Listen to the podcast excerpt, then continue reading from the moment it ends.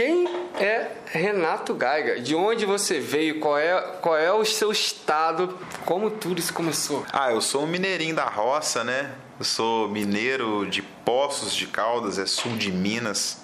Desde criança, quando eu me percebi assim, entendendo das coisas, eu comecei a gostar muito de bicho, de, de fauna silvestre. E me encantei primeiro, logo de cara, pelas lagartixas de parede, pelos girinos das fontes da cidade e pelas tartarugas ninja.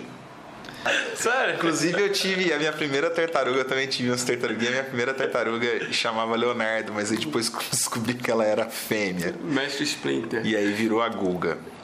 Por coincidência, tanto a lagartixa quanto a tartaruga, quanto a os girinos faziam parte de um grupo que eu não fazia nem ideia do nome, Hum. chamado Herpetofauna.